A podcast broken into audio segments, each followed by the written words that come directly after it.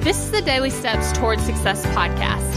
I'm Kayla Celeste, and if you're ready to show up for your goals, your business, and your life, then you're in the right place because I'm going to be sharing with you the tips, the tricks, and the strategies to help you get things done and actually accomplish your dreams.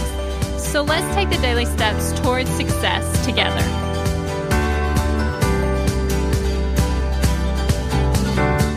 On today's podcast, we're actually talking about why getting rid of things makes your life so much easier. Okay? So here's the thing a lot of times when my friends see my closet, they're like, you barely have any clothes like because compared and what's funny to me though is is that i don't think that i have a lot of clothes i think that i still have clothes that i need to get rid of because i don't wear some of them so i'm like oh well i have too many clothes because if i'm not wearing them then i need to get rid of them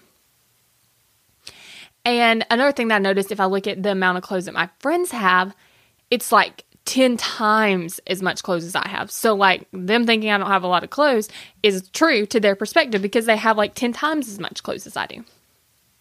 And so, what ends up happening is, though, is I don't have to waste the time washing a bunch of clothes having tons of dirty laundry because here's the thing if I don't do the laundry, all my clothes are dirty, right? I can't, like one of my friends, she could probably go like three months without doing laundry with the amount of clothes she has, right? I can't do that. I can go like a week, maybe two weeks before I'm forced to do laundry because I don't have any clean clothes, right? Now, I'm not saying I only have two weeks worth of clothes, but you know, you wear the same ones pretty much. And so, like, if I want to wear those jeans, guess what? I got to wash them.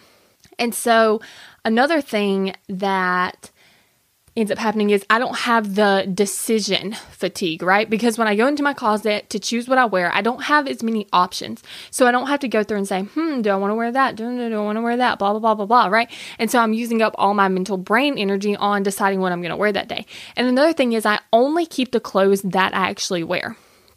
Because another thing that I noticed, like especially when I was at colleges, most of the clothes I never seen people wear. Like you could go into my closet and be like, oh yeah, I've seen her wear that because I wore it like multiple times. But like most of the clothes in there, I'm like, I've literally never seen you wear this, like not even one time. Right.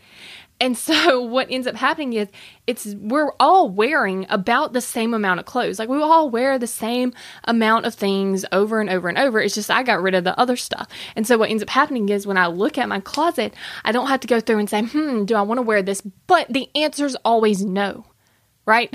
and so I just got rid of that so I don't even have to go through that process anymore. And so that's just with everything. Everything you have, the less stuff you have, it honestly makes it easier because you have less decisions.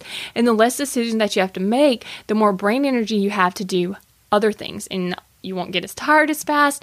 And you're able to, like I said, to make better decisions. Thank you for listening to the Daily Steps Towards Success podcast. Make sure you tune in tomorrow. After all, we're in this together, one step at a time. If you're ready to take action toward your goals, I want to invite you to join my program, Kick Procrastination. You're going to go from procrastinating on your goals to taking massive action towards them. Just head over to kickprocrastination.com to get started.